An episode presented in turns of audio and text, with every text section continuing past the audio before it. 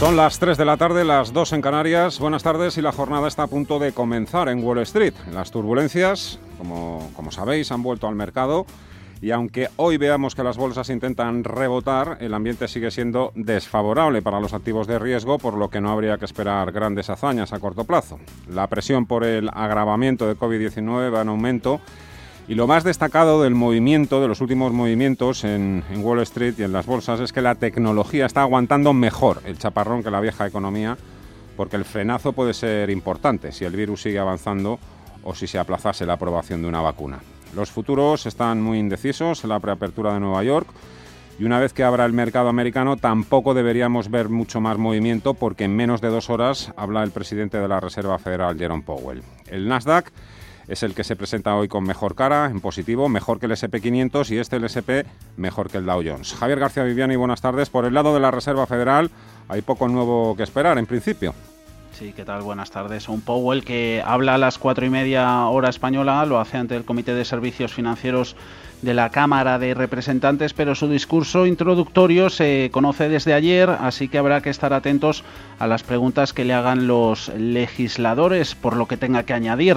En la introducción va a reiterar Powell su compromiso de usar todas sus herramientas disponibles durante el tiempo que sea necesario para garantizar que la recuperación sea lo más sólida posible y para limitar el daño duradero que se sigue trasladando a la economía. El camino a seguir va a depender, va a decir el jefe de la Fed, de factores como mantener el virus bajo control y de las acciones políticas que se tomen en todos los niveles de gobierno. Insistirá, por tanto, en la necesidad de más estímulos fiscales. Espera el mercado a Powell con unos futuros que anticipan una apertura mixta, más débiles, han estado hace una hora cuando Boris Johnson, primer ministro británico, dejaba caer las nuevas medidas que va a tomar el Reino Unido. No gusta al mercado que se vayan a, a durar en el tiempo al menos seis meses. Futuro sobre el Dow Jones, menos 0,06, 27.040 puntos. SP500, 3.280, más 0,16. Nasdaq 100, sacando pecho, más 0,6 en la tecnología en los 11.055 puntos para el índice tecnológico. Estaremos pendientes también de la evolución sectorial. Ayer volvió a salir trasquilado el value, remontó el crecimiento gracias a las Big Tech a última hora. Pablo García de Divacons Alfa Value. Y el cierre de ayer, lo que realmente volvió, volvió a caer es lo que no tiene visibilidad son los hoteles, son las aerolíneas, son los bancos, son petróleo, es autos. Eso no debe sorprendernos. Y sin embargo, lo que empezó a rebotar ayer ya, antes del cierre, fueron las tecnológicas. Poca macro hoy, mañana es lo gordo con los PMIs, solo da cuenta el mercado del índice de la Fed de, la, de Filadelfia, el no manufacturero, índice de actividad que quedó en septiembre en los 8 puntos, bastante mejor que la lectura que esperaba el mercado, que no llegaba a los dos enteros. Bueno, la firma Bernstein no se cree, por cierto, nada de lo que dicen los políticos en Estados Unidos y calcula o afirma que las primeras vacunas no estarán listas hasta bien entrado 2021. Es una de las, de las claves. Vamos a hablar también de, de compañías. Vamos a empezar hablando de Tesla porque lo que llevamos de año, las acciones de la compañía están subiendo más de un 400%. Se ha convertido en una especie de indicador de la locura especulativa que viven algunas acciones del parque americano y hoy celebra el Battery Day, el día de la batería, la batería eléctrica. Tesla está cayendo en preapertura algo más de un 4%, se desmarca del rebote de otras tecnológicas en Estados Unidos. Elon Musk, Viviani, ha dicho, claro, una cosa que no les ha gustado un pelo a los inversores. Lo hizo en un tuit, enfriando claramente los ánimos cara a ese encuentro, el Battery Day, que viene acompañado de la Junta de Accionistas de, del fabricante de coches eléctricos, como preparando Musk al mercado por si lo que salga de ahí no vaya a ser bueno. Lo cierto es que había grandes expectativas en que Tesla pudiese presentar avances en la autofabricación de baterías. Look, I think it's a potential paradigm changer. Uh, Dan de Wetbus espera algo bueno, tanto como un cambio de paradigma para la empresa. Dice que la compañía debe continuar innovando para defenderse de la creciente competencia no solo en los Estados Unidos, sino también en Europa y en China. Esas nuevas baterías que podrían aumentar la capacidad de energía, reducir costes, permitir esa carga más rápida en sus vehículos, ayudando a los modelos de Tesla a competir mejor con los tradicionales de, gasolina. Más volatilidad no significa que, que la acción baje, solo significa que el viaje no será tan suave como conducir un Tesla. Eso lo decían en su informe de hoy de Oppenheimer. Una Oppenheimer que ha elevado precio objetivo para Facebook hasta los 300 dólares desde los 270 gana Facebook un 1,2% en preapertura. Bernstein se le ha mejorado recorrido potencial a Amazon hasta los 3.670 dólares. Dice que una caída del 16% en esta acción durante las últimas semanas ha creado un punto de entrada atractivo. Vemos subidas que rondan el 2% en Amazon, del 1,9% en Apple, de medio puntito en Netflix, arriba Microsoft un 0,9%. Pasamos a comentar también niveles, porque el SP500 cerró ayer en los 3.281 puntos.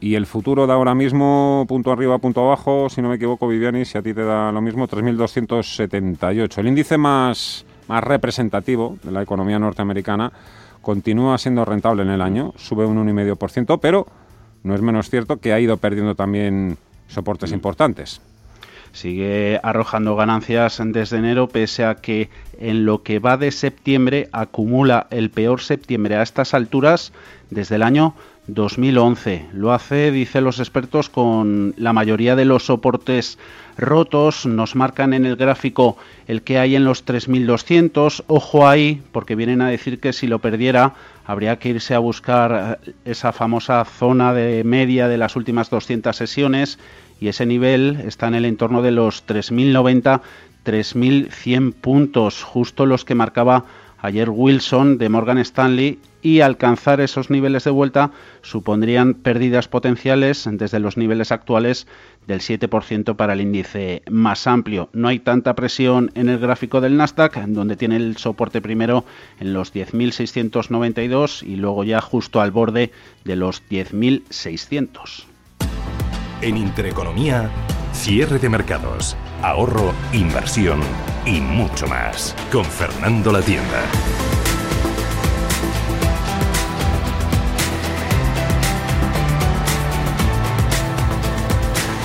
¿Y qué diferencia, qué diferencia entre Boris Johnson y Pedro Sánchez? Lo digo porque el Premier británico tendrá muchas cosas por las que se le puede criticar, pero desde luego lo que ha dicho hoy ha sido una gran verdad, algo que yo creo que nunca he escuchado ni escucharé al presidente del gobierno Pedro Sánchez que el incremento en el número de contagios no es porque hayan aumentado los test. ¿eh? Las causas son otras. Hay que pasar cuanto antes por este mal trago, que sabemos que va a ser más duro para el IBEX 35 que para los demás porque a este paso, si los inversores siguen espantados, no va a quedar ya ni el apuntador. Algunos grandes valores del parque español, como Santander, BBVA y Telefónica, cotizan en mínimos anuales y salvo que ocurra un milagro, van a apuntarse otro año de fuertes pérdidas. Así que pintan bastos y en esas los hedge funds bajistas y de coberturas hacen un trabajo impecable e incluso necesario, si me apuran, ahora que vuelve también a escucharse en determinados foros que habría que recuperar la prohibición de apostar en contra de las acciones españolas. Es normal, es normal que después de que nos haya pasado un tren por encima, pidamos al menos que nos aparten de la vía. Sin embargo, esto no es lo que necesita el IBEX, el IBEX 35, no es esto, que se prohíban las posiciones cortas. Un IBEX que sigue en zona de peligro, que lo va a seguir pasando mal, pero que tampoco se va a hundir hasta los mínimos del año, los 5.800 puntos, como también prevén algunos analistas, los que eso, lo ven enseguida todo negro. El IBEX 35 ya está bastante asustado, aunque con nuestros dirigentes políticos nunca se sabe. Vamos a mirar tiempo real, mercados IBEX 35, mejores, peores y también establecer también en el caso del IBEX 35 los niveles que hay que vigilar estrechamente, Viviani. Un índice selectivo lo tenemos en estos instantes en los 6.694 puntos, al alza un ligerísimo 0,03%. Desde el punto de vista técnico, cuáles son los que nos marcan esos niveles en el gráfico a tener en cuenta en nuestro índice selectivo. Hablamos de los clásicos. Soporte primero lo tendría el IBEX 35 si nos atenemos a la evolución reciente del índice nacional nos marcaría justo, justo, justo el primero en los 6.675. Luego hay otro en los 6.663. Más abajo 6.654. Por si acaso miramos resistencias, pero está la más cercana en los 6.717 puntos. Un IBEX 35, bolsa española, para la que Morgan Stanley dice que las valoraciones del mercado nacional son increíblemente bajas Hoy muchas de esas valoraciones pueden incluso estar bastante más atractivas, porque si echamos un vistazo a los valores que más caen en tiempo real, tenemos los mayores descuentos. En Amadeus pierde un 3,6%, Indra, luego hablamos de ella en cuanto a las posiciones de los cortos, pierde un 1,5%, más de un 1 ceden entre otros Siemens Gamesa, Grifols, Mafre y la aerolínea IAG. Vuelve a estar penalizado el sector turístico. En la parte de arriba, avances que superan el 3%. Para Repsol se reanima el precio del petróleo y Acerinox, Telefónica, hoy ganando un 2,7%, casi casi hay que frotarse los ojos. La operadora en los 3 euros con 0,7. ¿Quién sabe? ¿Quién sabe? A lo mejor llevan mucha razón aquellos que dicen que son trenes que no van a volver a pasar en la vida. Comprarte unas telefónicas a 3 euros, un Santander a 1,5 o un BBV. 2 euros. Hoy había que vigilar estrechamente tres sectores, el de la tecnología en Estados Unidos, en Europa, por supuesto, los bancos y todo lo relacionado con el ocio, el transporte o el turismo. La tecnología ya nos ha contado Viviani cómo viene en Estados Unidos. Con rebote quedan los bancos y el turismo, que son los dos peores sectores, o lo fueron al menos en la jornada de ayer. Hoy, como digo, como ha apuntado Viviani, están algo mejor, pero con las mismas dudas e incertidumbres. El sector financiero rebota tras el crash que sufrió ayer lunes. Se está comentando además y mucho la petición que ha hecho Banco Santander al Banco Central Europeo para poder repartir un dividendo de 10 céntimos en efectivo en 2021. Ana Ruiz, buenas tardes. Muy buenas tardes. Así es, Banco Santander llevará a su próxima junta de accionistas la desaprobación de dos dividendos de 10 céntimos por acción que equivalen a unos 3.300 millones de euros, la mitad en metálico y la otra mitad en script, a elegir entre metálico y acciones. Esos 20 céntimos suponen una rentabilidad por dividendo de más del 12% respecto a la cotización actual, pero están condicionados a los resultados, la solvencia y el permiso, por supuesto, del Banco Central Europeo. Juan Esteve de Zona Value cree que no es el momento. Yo no creo que sea ahora el momento de repartir dividendos. Yo creo que lo mejor sería mantener, o sea, no repartir esos dividendos y que el dinero se quede dentro de la entidad, precisamente porque yo creo que lo va a necesitar. Y creo que incluso el BCE a principios, de, antes de verano, no estaba de acuerdo con el reparto de beneficios. No sé si ahora mismo ha visto bueno o no, pero eh, no creo que sea algo favorable para el banco porque el varapalo que le espera todavía es importante. Lo que han dicho las provisiones de fondos adecuadas o las estimadas, en la situación que estamos, las estimaciones se quedan bastante lejos de lo que puede realmente ocurrir en el mercado. La decisión del Santander, no obstante, también está condicionada a que tras el pago del dividendo en efectivo mantenga su ratio de capital de máxima calidad dentro de su objetivo del 11 al 12% o por encima, ya que el pago no exceda el 50% del beneficio ordinario consolidado. Pablo García de Diva con Salfavalio. Santander se ha caracterizado siempre por ser pionero en todos los aspectos. Si Santander compraba algo en Latinoamérica, rápidamente iba a BVA y compraba después. Es decir, es pionero en casi todo. A ver, yo no sé si es prematuro que el Banco Canta Europa vaya a pagar esos 0,10 euros por acción. Eh, hablamos de 3.300 millones de euros. Es mucha pasta. ¿eh? Mucha pasta. Es pagarlo en 2021. Pero si estamos en una segunda oleada, los tipos largos no van a mejorar. Eh, la crisis del consumo presuntamente va a empeorar. Los niveles de empleo, etc yo creo que quizá es prematuro, no lo sé. Desde luego Santander es uno de los bancos que ha demostrado que sus balances están bien protegidos. Un sector que cotiza con subidas hoy del 1%. Si miramos el índice sectorial europeo y dentro del IBEX 35 vemos también subidas generalizadas en las entidades con rangos que van desde avances del BBVA del 1,5% al 0,7% que se apunta de subidas Santander. Desde el 4 de septiembre el, comportamiento de los bancos ha sido muy regular. BBVA cae un 11% y Santander un 13%, Bankinter cede un 5% y Sabadell pierde un 3%. Por el contrario, CaixaBank avanza casi un 8% desde esa fecha, mientras que Bankia marca más diferencia que nadie, con un avance del 29% hasta los niveles más altos desde febrero. Pero esto podría cambiar si hay nuevas fusiones. Por ejemplo, desde la firma de inversión Morgan Stanley han hablado sobre la posible fusión entre BBVA y Sabadell. Las sinergias de costes estimadas, calcula Morgan, serían del 50%, que para ello BBVA Sabadell tendría que destinar unos 4.000 millones de euros para asumir la reestructuración. Pero BBVA, además, tendría que llevar a cabo una ampliación de capital de entre 2.500 y 3.500 millones objetivo de mantener unos ratios de capital de entre el 11 y el 11,3%, la horquilla que maneja la entidad azul para los próximos años.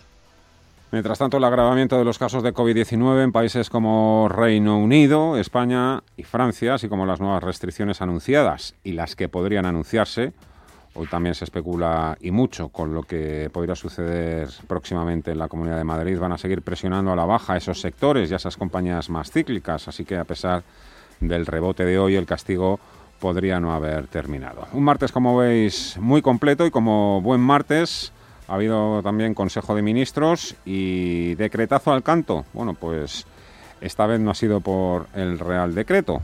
En esta ocasión han sido los agentes sociales, empresarios y trabajadores los que han facilitado que salga adelante el nuevo marco regulatorio para regular el teletrabajo, la nueva normativa, que incluye también alguna que otra cosa llamativa o curiosa, por ejemplo, que se quedan fuera de esa normativa los trabajadores que tengan que hacer teletrabajo por causas de COVID-19, cuando en principio se impulsó esta ley precisamente para dar mayor cobertura a todos estos colectivos. Al menos hemos avanzado ¿eh? en la buena dirección, porque una vez que pues que ya termine o caduque la, ley que ahora mismo eh, vale para los trabajadores que hacen teletrabajo por COVID-19, pues poco a poco se irán adaptando a esa nueva normativa. Hay que decir que en España el nivel de teletrabajo se ha disparado hasta el 30% durante la pandemia, que puede que sea un nivel inferior al de otros países, pero es algo que ha venido para quedarse, ¿eh? para quedarse. Nosotros, pensando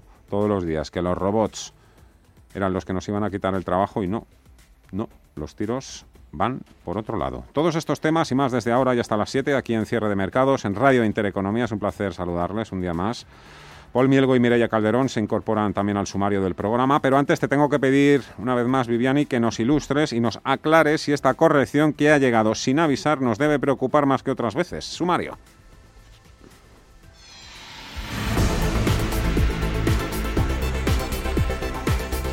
Analistas, gestores, la mayoría de ellos dice que las correcciones son sanas. Ayer lo dejaba caer incluso un miembro de la Reserva Federal, pero sea como sea, en el fondo puede que haya más motivos para la preocupación, aunque la expansión del coronavirus es el principal quebradero de cabeza de los inversores, no es el único. Proximidad de las elecciones americanas, tensiones entre Estados Unidos y China, Brexit, todo ello sobrevuela los mercados. Ramón Forcada, Bank Inter, ¿preocuparse sí o no?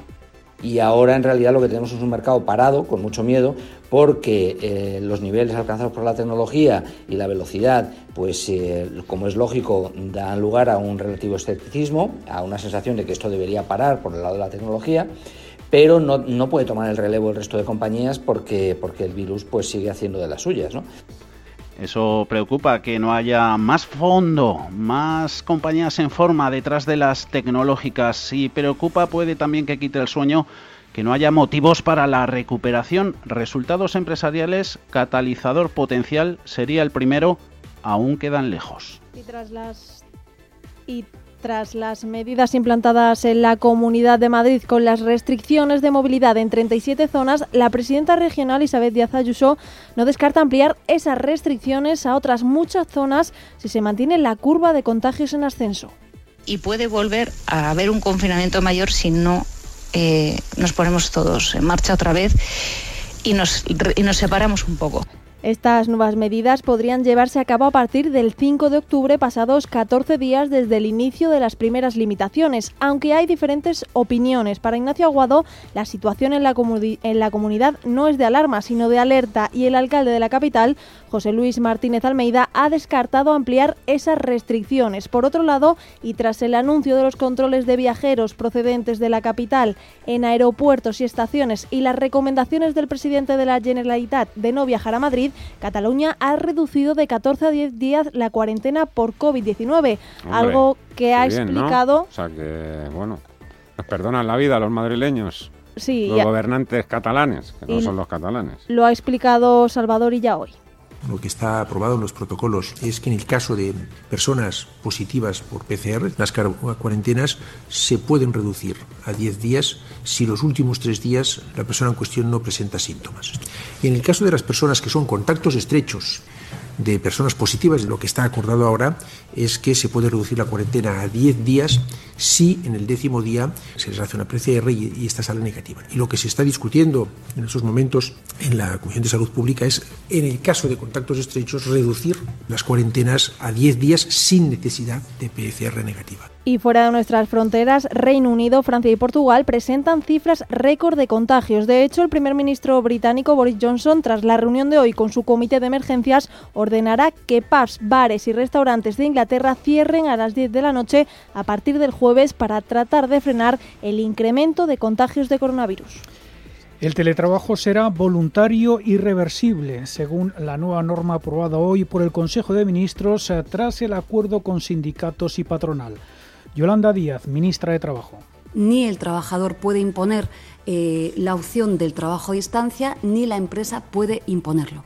También goza de carácter reversible y este carácter reversible igualmente es voluntario. Y ya les anticipo que no puede existir una causa de despido objetivo por falta de adaptación a las nuevas realidades en el, en el nuevo mm, tiempo de trabajo.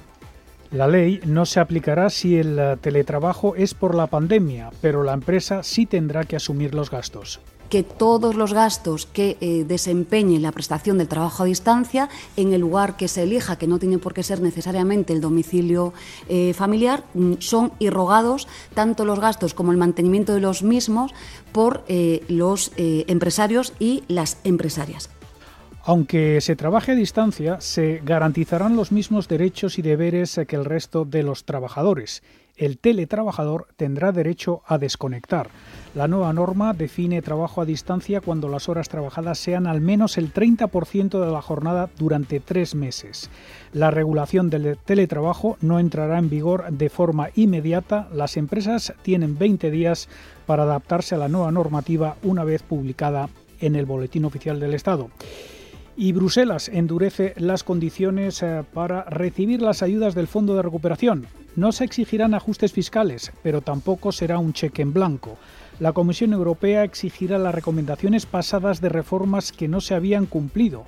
En el caso de España, las asignaturas pendientes son la reforma de las pensiones y la lucha contra el desempleo juvenil. Luis Garicano, eurodiputado de Ciudadanos, señala que Bruselas va a vigilar mucho que no se despilfarre el dinero lo que está claro es que la condicionalidad macro, esa está descartada. Creo que Europa entiende que ahora mismo no es momento de, ni de subir impuestos ni de recortar nada. Eh, va a haber condiciones mm, de acuerdo a las políticas europeas. que estamos debatiendo cuál es el reglamento de las ayudas. No está aprobado y hay algunas posiciones que son, oye, que me den el cheque en blanco y me gasto el dinero. Creo que, creo que para Europa, y, es, la posición que lleva el Grupo Liberal, es esencial que, que se controle bien y que no haya despilfarros y el nuevo fondo de la Unión Europea contra el paro, conocido como SHORE, que tendrá hasta 100.000 millones de euros para conceder créditos a los estados para sufragar los ERTES, ya está listo para ser activado.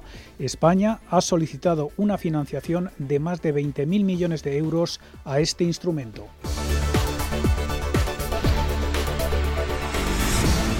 Hoy esperamos los comentarios de Macrogil, Renta 4 y Phil Capital y en nuestro espacio Gestión del Patrimonio, edición Premium, Investme. A partir de las 6 de la tarde lo que haremos será abrir teléfonos, consultorio de renta variable, bolsa hoy con Sergio Ávila de IG y con Eduardo Bolinches de Invertia. 91 533 18 51 o 609 22 47 16 para las notas de voz y WhatsApp. En el futuro inmediato habrá bastante confusión en los mercados y ellos creen que es mejor que esa confusión empiece con nosotros. De lunes a jueves, consultorio de bolsa y fondos de inversión en cierre de mercados. Con Fernando La Tienda, Radio Intereconomía. Equivocarse es humano, pero persistir en el error continuamente no es justificable y por eso la gestión de la pandemia en España está siendo un efecto llamada para los hedge bajistas. Han olido la sangre y no se libra ni Celnex ese ascenso de la compañía de telecomunicaciones a máximos históricos eh, le vimos con una revalorización de hasta triple dígito en el último año.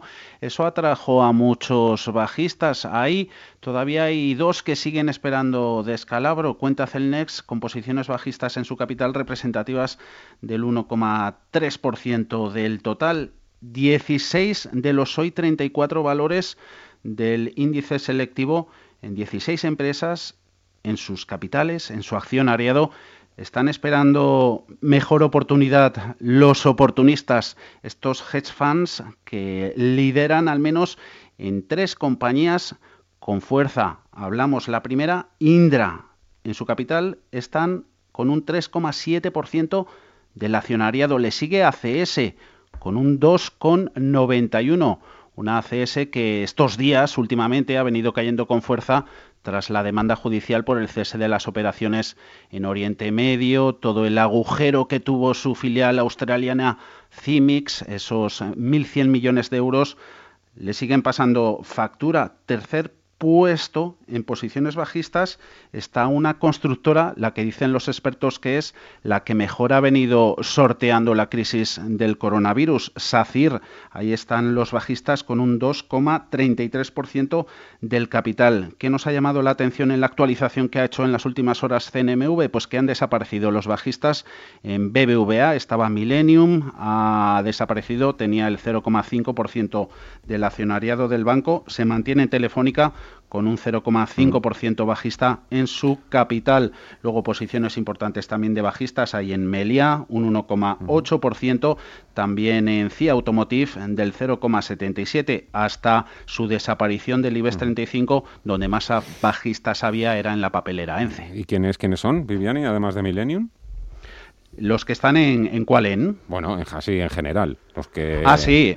Ah, de los más representativos de Bolsa Española, donde tenemos esos actores que más se siguen moviendo, siguen siendo AQR Capital y Citadel. Esos, junto a Millennium, son los tres más activistas.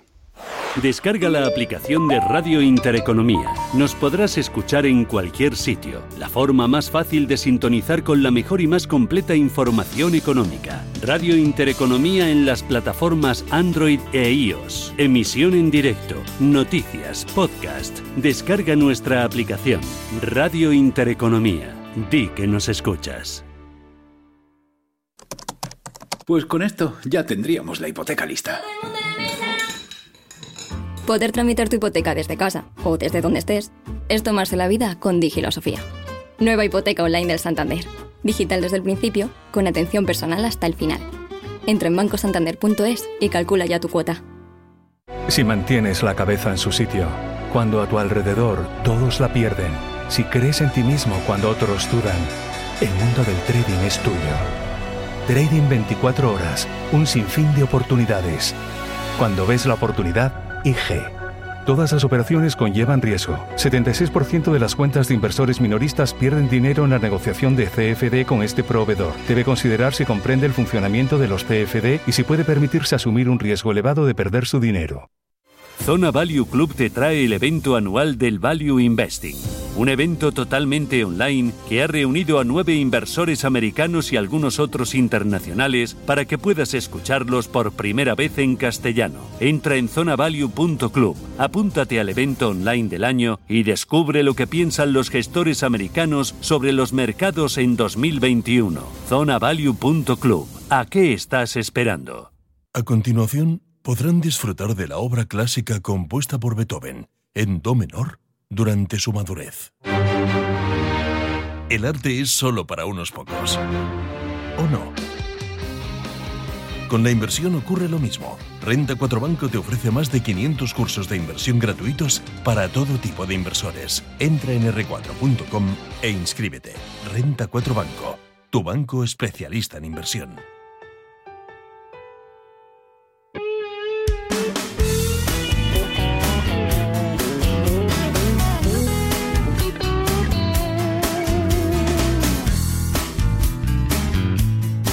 Dow Jones también intenta abrir por lo menos en positivo. Sí que saca varios cuerpos hoy el Nasdaq, pero es un rebote que viene muy cogido con alfileres, como estamos contando desde el arranque del programa. El escenario o el ambiente, desde luego, no es el más favorable y, y de hecho los bancos de inversión hoy están están dándonos una ducha de realidad. Bueno, a nosotros no, a los políticos que dicen que la vacuna podría estar lista ya mañana, mañana mismo, ¿no? Morgan Stanley y Bernstein dicen, cuidado, no corráis, que hasta, hasta 2021 es posible que no esté. ¿eh? El discurso oficial lo reitera casi casi cada día el presidente de Estados Unidos es tener esas dosis para aplicar a gran escala a partir del mes de octubre. Octubre está a la vuelta de la esquina, le paran los pies las grandes casas de inversión. Es el caso de Morgan Stanley. Su analista Matthew Harrison no la espera para antes del primer trimestre del año que viene. También dice Harrison que es probable que haya más de una vacuna COVID-19 y eso es importante porque inicialmente la demanda superará la oferta. Le escuchamos.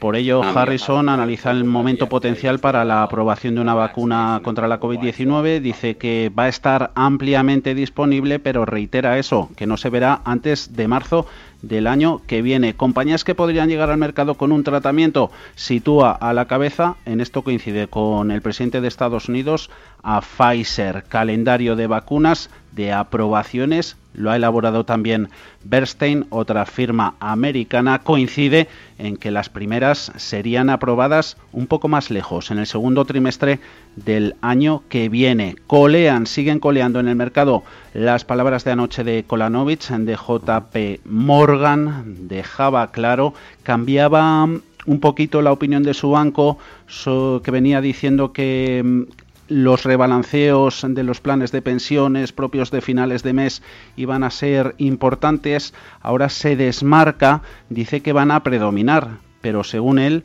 los rebalanceos mensuales van a ser compradores. Dice que ha calculado que esos rebalanceos son cinco veces más importantes que los rebalanceos trimestrales que van en dirección contraria. En venta asegura que van a tener un impacto que puede suponer un incremento del 1% en el mercado a lo largo del próximo mes de octubre.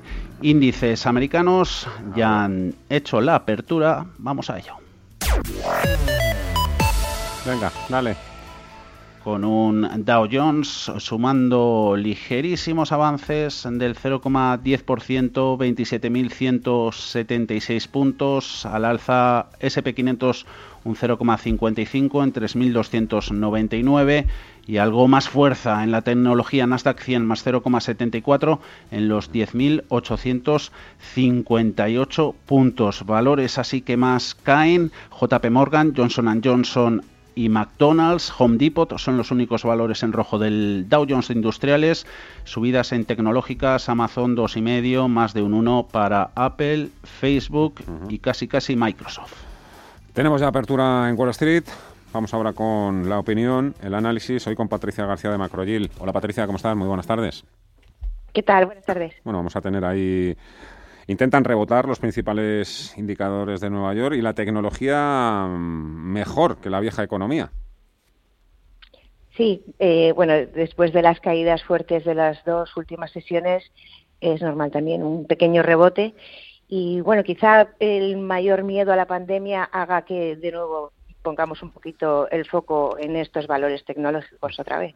¿Europa está en peores condiciones de pandemia que Estados Unidos? Pues no es que esté exactamente en peores condiciones con, los datos. Eh, por ejemplo, en términos de fallecidos, la situación por el momento es mejor en Europa, pero sí que es verdad que nosotros vamos en camino ascendente y ellos parece que están eh, empezando a doblegar la curva y entonces en este sentido sí estamos en peor posición porque nuestro camino es hacia arriba y ellos parece que, que pueden ir eh, moderando los, la incidencia de, de la pandemia. Bueno, eh, a ver si aprenden también o no cometen los mismos errores en Europa, lo digo porque al principio de la pandemia Estados Unidos iba por detrás también de todo lo que estaba sucediendo en Europa. Ahora mismo hay miedo a un frenazo económico en Europa por todo el tema del recrudecimiento de, en el número de contagios.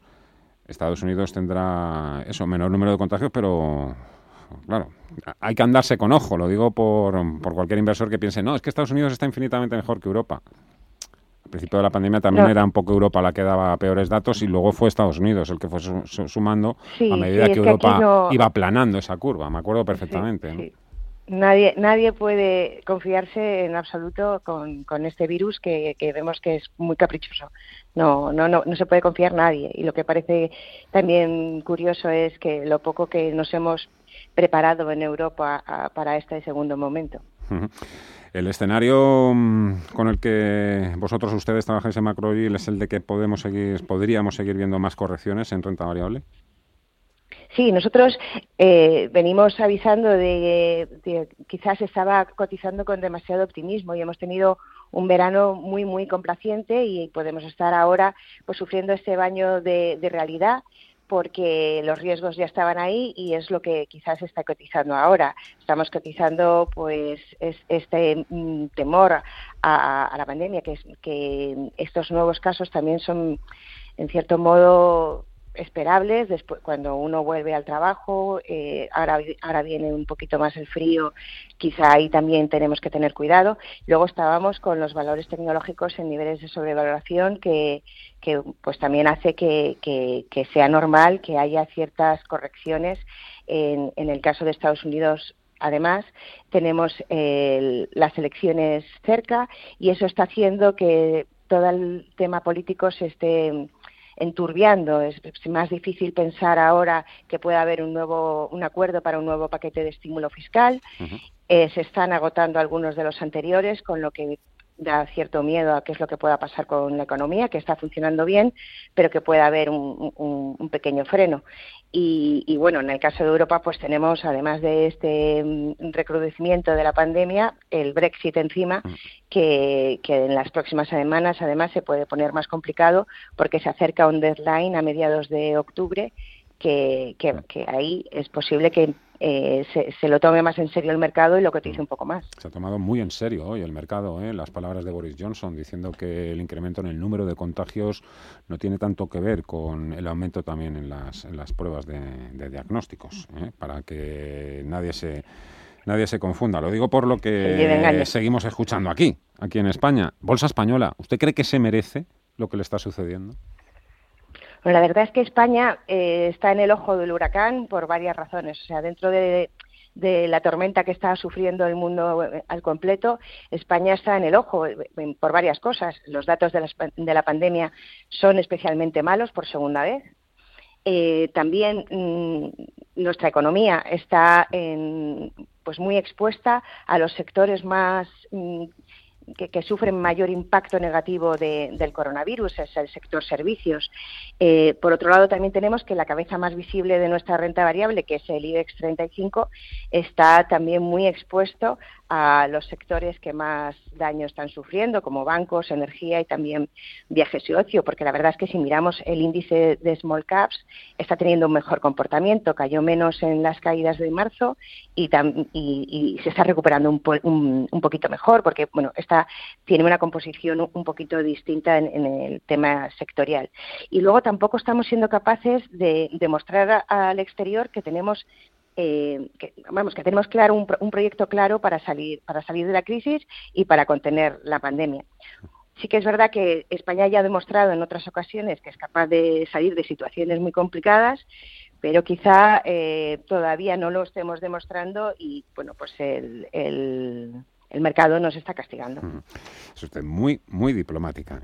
¿eh? y Powell, Powell empieza nada, en apenas 50 minutos. ¿Va a mover hoy el mercado el señor Powell? Bueno, eh, sobre todo podemos esperar que las preguntas en, el Congreso eh, o, quizá ver que los políticos están siendo un, poquito más sensibles a, esa necesidad que dice Powell que hay todavía de, impulsar los eh, estímulos fiscales, porque bueno ya tenemos desde, desde anoche el discurso que va a dar. Es verdad que es un discurso que es bueno para el mercado, que de hecho por eso pues posible que también estemos rebotando un poquito hoy, y es porque ha vuelto a señalar que, está preparado para cualquier cosa y para seguir eh, dando impulso a la economía el tiempo que sea necesario. Bueno, pues esto al mercado siempre le gusta oírlo. También dice que sus medidas a algún tipo de compañías eh, mm, no, son suficientes, que necesita un estímulo fiscal. Pues ver que, los políticos, a lo mejor en esa comparecencia eh, eh, o en sus preguntas, puedan mostrar un poquito más sensibles a esto, quizá también pueda ayudar a que el mercado se, tranquilice un poco, porque una de las cosas que está sufriendo en, las últimas sesiones también el mercado americano es, esa falta de, acuerdo en, cuanto a los estímulos fiscales. Falta. Patricia García Macrogil, gracias como siempre. Fuerte abrazo. Hasta otra muy buenas tardes. Gracias a vosotros. Adiós.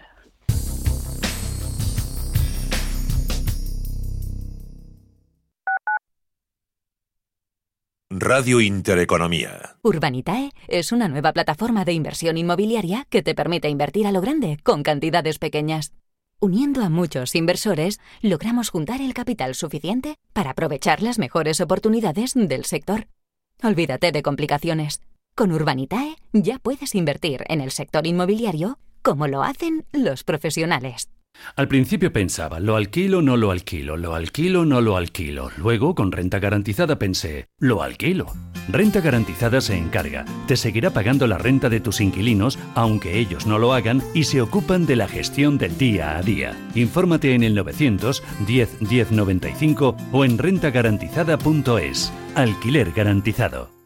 Es el momento perfecto para que ese neumático viejo que tienes en el garaje forme parte de un nuevo campo de fútbol de césped artificial. Ni se te ocurra mandarlo al vertedero. Ya es hora de reciclar. Coloca cada residuo en su contenedor o llévalo al punto limpio más cercano y participa en la economía circular. Comunidad de Madrid. En la Fundación La Caixa tenemos una forma de cambiar el mundo y es hacerlo como siempre lo hemos hecho, persona a persona. Atendemos las necesidades de los colectivos más vulnerables y llevamos la investigación médica, la cultura y la educación a todo el mundo. Programa a programa, persona a persona. Fundación La Caixa. ¿Te apetece cenar algo diferente? ¿Me dejas que te sorprenda esta noche? Uy, claro que sí, yo encantado. En el Soto de la Moraleja hay un restaurante que se llama Kion Sui, de comida peruana, cantonesa y chifa, con una gran variedad de sabores y aromas que te dejarán boquiabierto. Ah, y es del grupo Inari. ¿Has dicho chifa? Sí, chifa, qué poco estás puesto. Pertenece a la cocina peruana con influencias chinas. No se hable más. Esta noche nos teletransportamos a China y Perú. ¿Cómo has dicho que se llama aquí? Kion Sui. Más información en grupoinari.com.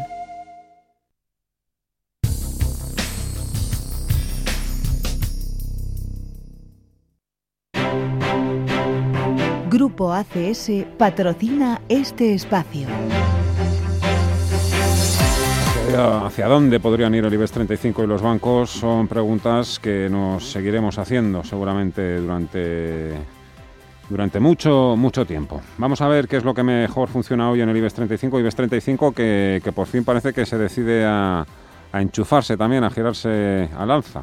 Poquito, ¿no, Viviani? Todavía quedan muchas horas de, negociación, pero bueno, ahí está, intentándolo. Algo, algo, algo es algo, sí. Otra vez por encima de los 6.700 puntos, 6.703 marcaba los máximos del día en 6.759, el mínimo en los 6.650. Así que rango de 109 puntos entre su nivel más alto de la jornada y el mínimo. Aún así, con ese avance en tiempo real del 0,14%, sigue mirando a distancia el rebote después del vapuleo de ayer eh, que se está registrando en otros índices del viejo continente. Caso del DAX, está en los 12.661, arriba un 0,9%, o el Eurostox 50 más 0,82. Milán acumula ganancias a estas horas que superan el 1,18%. ¿Qué es eh, lo que mejores registros nos da en estos instantes dentro del IBEX 35? Repsol, se anima la petrolera gracias a las subidas en el precio del petróleo, más 1,5% suben los dos barriles de referencia, la cotización de la española un 3,9 en los 6 euros con 35. Sigue capeando el temporal mejor que el resto del mercado las acereras españolas, caso de Acerinox más 3,2% en los 6 euros con 90, 10,68 para ArcelorMittal más 1,08% de subida. Entre medias se cuela, no estamos acostumbrados, Telefónica más 3,4% para la operadora, está subiendo algo bastante por encima de lo que lo están haciendo sus pares europeos en los 3 euros con 09, una telefónica que soy protagonista porque ha anunciado que desembarca en la energía con la venta de placas fotovoltaicas telefónica en el fondo luchando por ese nivel de los 3 euros por acción. Farmamar también está bajo la lupa de los inversores tras su ingreso ayer en el IBEX 35. Ayer perdía un 5% e intenta recuperar los 100 euros por acción. También entre los más alcistas eh, hemos tenido ACS, aguanta el tipo, más 2% en los 18,72. La compañía de construcción y de servicios ha anunciado que va a construir la terminal del aeropuerto de San Diego en Estados Unidos por 2.000 millones de euros. En la parte baja ya de la tabla tenemos a 7-8 valores en rojo, las pérdidas más abultadas eh, Amadeus pierde la central de reservas de viajes un 3,2%. Indra se deja un 2,13%. Grifols, Siemens Gamesa y Mafre a la baja más de un 1% estos valores. En rojo también Inditex, menos 0,8% para la textil. David Galán es director de renta variable en Bolsa General. Hola David, ¿cómo estás? Muy buenas tardes. Hola, ¿qué tal? Muy buenas tardes. Bueno, hay tantas cosas que vigilar que no sabría ni por dónde empezar. Tú, un poquito pon orden en la casa. ¿Qué es lo que tenemos un poco que, que tener en cuenta y qué es lo que hay que vigilar. Bueno, yo vigilaría tras correcciones para comprar los, los valores más fuertes, teniendo en cuenta que, que eh, pues estamos cómodos, mucho más cómodos en, sectores defensivos. Aparte de los defensivos, lo que más nos gusta es la tecnología, pero teniendo en cuenta que es un sector mucho más volátil, que cuando el mercado cae también pues se puede mover fuerte que hay que buscar siempre un buen punto de entrada, no entrar después de subidas de un 80% en tres cuatro meses, que es lo que hemos visto recientemente. Pero ahora que está cayendo algo, pues ya podríamos empezar a vigilar algunos títulos tipo Alphabet, eh, sobre todo si corrigiéramos un poco más, pues ya hay algunos valores tecnológicos que se acercan a soportes y luego me quedaría sobre todo con, con valores y sectores defensivos como el sector de salud o la alimentación y bebidas, ahí es donde hay más oportunidades. Hace dos semanas destaqué en la bolsa española la Vidrala y con la que ha caído un nuevo desplome más que llueve sobre mojado en España, Vidrala está por encima, es decir, está, está, funcionando como sector defensivo. Y hoy, pues, pues casi me quedaría también con, buscar títulos defensivos y que están fuertes. Pero antes de comentar uno de esos títulos, quería comentar a vigilar, me parece interesante lo que está haciendo el petróleo Brent, que por un lado eh, cumplió ya el doble techo que hizo eh, a finales de agosto, cayó con fuerza ha rebotado exactamente al 61.8 de la caída, que es la zona de 43.80, y si perdiera el mínimo de, del mes de septiembre, 39,31 dólares, activaría un nuevo tramo de caída, una nueva estructura bajista que podría llevarlo a niveles muy inferiores. Y en cambio, si supera ese 61.8, lo que haría es activar un segundo alcista, ya voy a dejar comentado qué objetivo activaría si supera 43,80, pues todo apuntaría a acercarse a los máximos previos y ir a buscar 45-46. Así que está entre esas dos estructuras. Vamos a ver cuál desde ellas activa. Eh, si, si supera 43.80 activa objetivo alcista y si pierde 39,31 activa gran objetivo bajista. estrategia para el petróleo. ¿Y esa compañía de, la que me hablabas, defensiva y fuerte? Sí, me quedaría sector salud, que es uno de mis favoritos. Me quedaría, por ejemplo, con Roche en Suiza, Roche Holding, ticker ROG. Es un título, pues, del, para empezar, es una de las mejores empresas del mundo, eso es mucho decir. Eh, está en un sector que nos gusta mucho y que creo que es una megatendencia clarísima, que es el sector salud, y además pues es un valor capaz de subir con el mercado cayendo, no se ha disparado en los meses previos, con lo cual no necesita ese descanso o purgar excesos como le está pasando a la tecnología, y ha activado un objetivo por hombro calzado invertido hacia 3,51 eh, francos suizos y de superar 3,5785, que son máximos de abril y de la historia, pues activaría una gran estructura, un gran objetivo de medio largo plazo por segundo impulso a 411 francos. Creo que es un valor que se puede tener en cartera y de esos que siempre llevamos ya muchos años que hay que vigilar siempre para comprar tras descansos. Roche. David Galán, Bolsa General, muchas gracias. Cuídate mucho, un fuerte abrazo. Un placer. Adiós. Y desear a los oyentes muy buenas inversiones.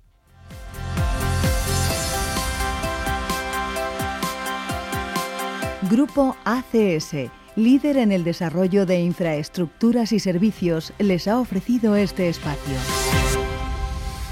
Repasamos el VIX, índice Firangrid, a las 4 creo que se publica además el, el, índice de confianza aquí en Europa y confianza es la que dan los bancos centrales. El Banco Central Europeo también sigue engordando su balance, ¿no, Viviani? Sí, como todos los martes hasta ahora ha salido el dato de sus ventas, de sus compras, perdón, semanales en los mercados de deuda. En la última semana totalizaron 27.800 millones de dólares. Es la cantidad más alta desde el pasado mes de julio y gracias a estas compras el balance del Eurobanco se ha ido por primera vez por encima de los 6,5 billones euros a balance del Banco Central Europeo que echando las cuentas así a grosso modo pues equivale pues debe rondar el 60% del PIB de la zona del euro. Esto si lo ponemos en contraposición con lo que supone el balance de la Fed que no alcanza el 40% del PIB de Estados Unidos, desde luego que la, la diferencia es, es importante. Índice de volatilidad VIX sobre el SP500 lo tenemos en los 27,58 puntos cayendo muy poquito, un 0,72, e indicador de miedo y codicia, la aguja que nos marca estas horas, transcurridos un poco más de 20 minutos de negociación en Wall Street, 56 puntos, 5 por encima del cierre de ayer, fue en los 51. Ayer neutrales, hoy un poquito más de avaricia en el mercado, veremos.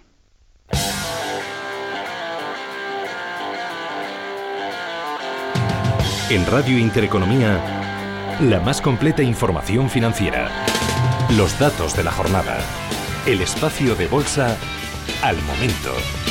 En Intereconomía, el paraíso financiero. Cierre de mercados, ahorro, inversión y mucho más. La actualidad al minuto. Con Fernando La Tienda.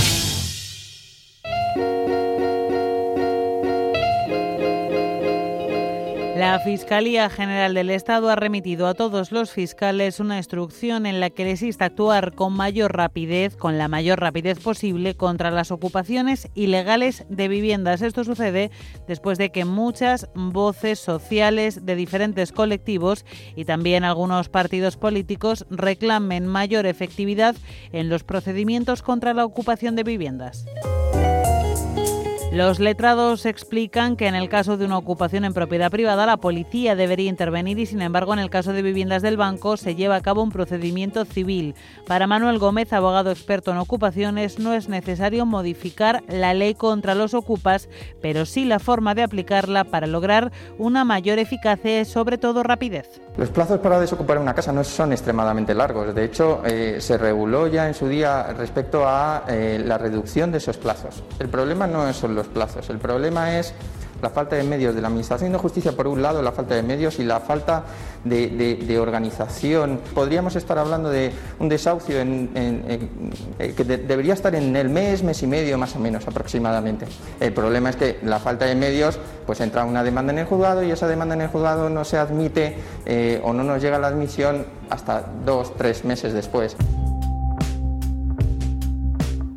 Sin embargo, desde la recién creada Asociación de Afectados por la Ocupación sí piden un cambio legislativo porque consideran que no es tanto cuestión de burocracia, sino que la interpretación de la ley, dicen, no es la que tendría que ser. Tony Miranda es su presidente y portavoz. Nosotros eh, creemos que el cambio legislativo es necesario, pero también creemos lo siguiente. La legislación actual tiene unas leyes muy claras. El derecho a la propiedad está contemplado en nuestra Constitución y el derecho a la inviolabilidad del domicilio también está contemplado en nuestra Constitución. Ambos son derechos constitucionales, son los jueces los que les corresponde la interpretación de la ley y parece que no funciona, pues tenemos que hacer unas leyes en las que esté debidamente acotado y claro, para que no hayan dudas y los jueces actúen de la manera que esperamos que actúen.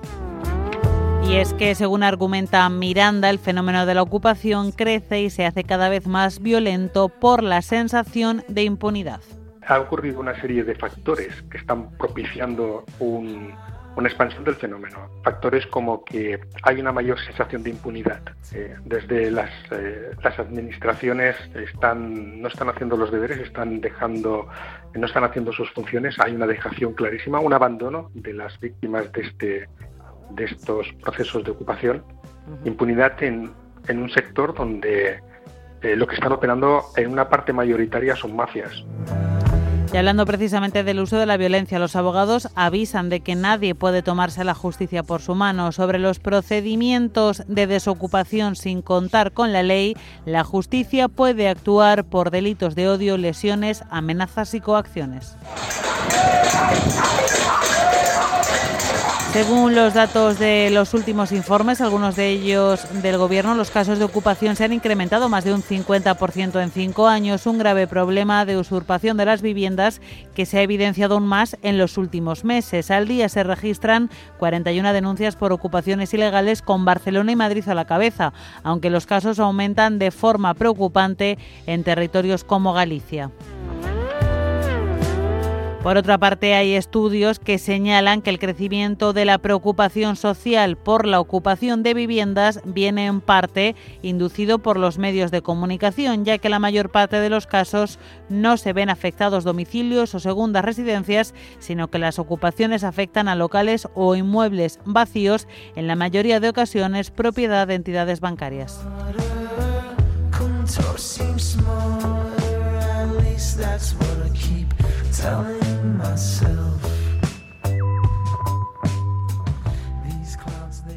Anteriormente, en cierre de mercados.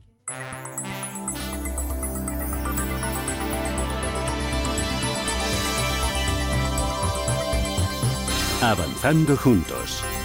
Aitor Jauregui, director de BlackRock en España. Yo creo que nos tenemos que centrar más en, la inversión por objetivos, en la inversión eh, a largo plazo. La historia reciente nos está dando varios ejemplos, como fue el último trimestre de 2018 o estas cinco semanas pues tan complicadas para los mercados. Y bueno, la realidad es que los inversores que han mantenido la calma y, han mantenido eh, su exposición a mercado, pues prácticamente han visto, eh, se, han se, han visto beneficiados por, por esta recuperación, ¿no? Por tanto, pone de manifiesto eh, la importancia de, una serie de factores que están muy ligados a la inversión a largo plazo. Estoy pensando en la sostenibilidad, en la tecnología, en la combinación de la gestión activa con la gestión indexada o en, las inversiones alternativas, más concretamente pues los mercados privados. Yo creo que se puede invertir eh, con miras a, la jubilación o, a inversión por objetivos a medio y largo plazo, pues también en formatos como los fondos de inversión eh, o los ETFs que realmente pues, son líquidos y permiten deshacer posiciones. ¿no?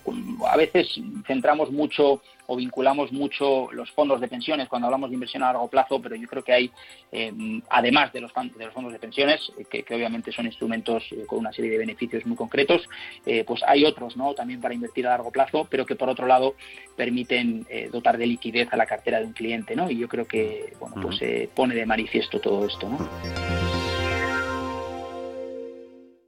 ¿Necesita a alguien que le ayude a seleccionar los fondos adecuados de acuerdo al momento en el que se encuentra el mercado? ¿Se siente desbordado ante la abrumadora oferta de fondos de inversión? ¿No sabe cómo gestionar la gran cantidad de información financiera disponible? Los analistas de Arquia Profim Banca Privada le ayudarán a ordenar la información para escoger los mejores fondos en cada momento, porque nuestro mejor activo es la confianza de nuestros clientes. Arquia Profim, banca privada.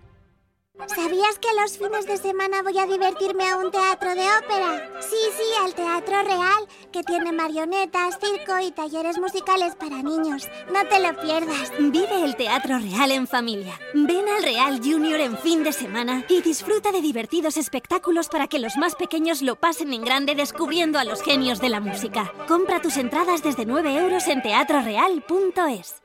Si mantienes la cabeza en su sitio, cuando a tu alrededor todos la pierden, si crees en ti mismo cuando otros dudan, el mundo del trading es tuyo. Trading 24 horas, un sinfín de oportunidades. Cuando ves la oportunidad, IG. Todas las operaciones conllevan riesgo. 76% de las cuentas de inversores minoristas pierden dinero en la negociación de CFD con este proveedor. Debe considerar si comprende el funcionamiento de los CFD y si puede permitirse asumir un riesgo elevado de perder su dinero. Tranquilidad es el sonido del mar. Tranquilidad es invertir al tiempo que ahorras, diversificas y proteges tu inversión. Tranquilidad es invertir en oro con Degusa. Infórmate en el 9119 82900. Degusa Oro. Es tranquilidad. ¿Está buscando a alguien que valore sus finanzas? ¿O tal vez un financiero que tenga valores? Si lo que quiere es entender la economía, no se pierda Finanzas y Valores, los lunes de 2 a 3 de la tarde en Radio Intereconomía. Radio Intereconomía es la radio económica de referencia.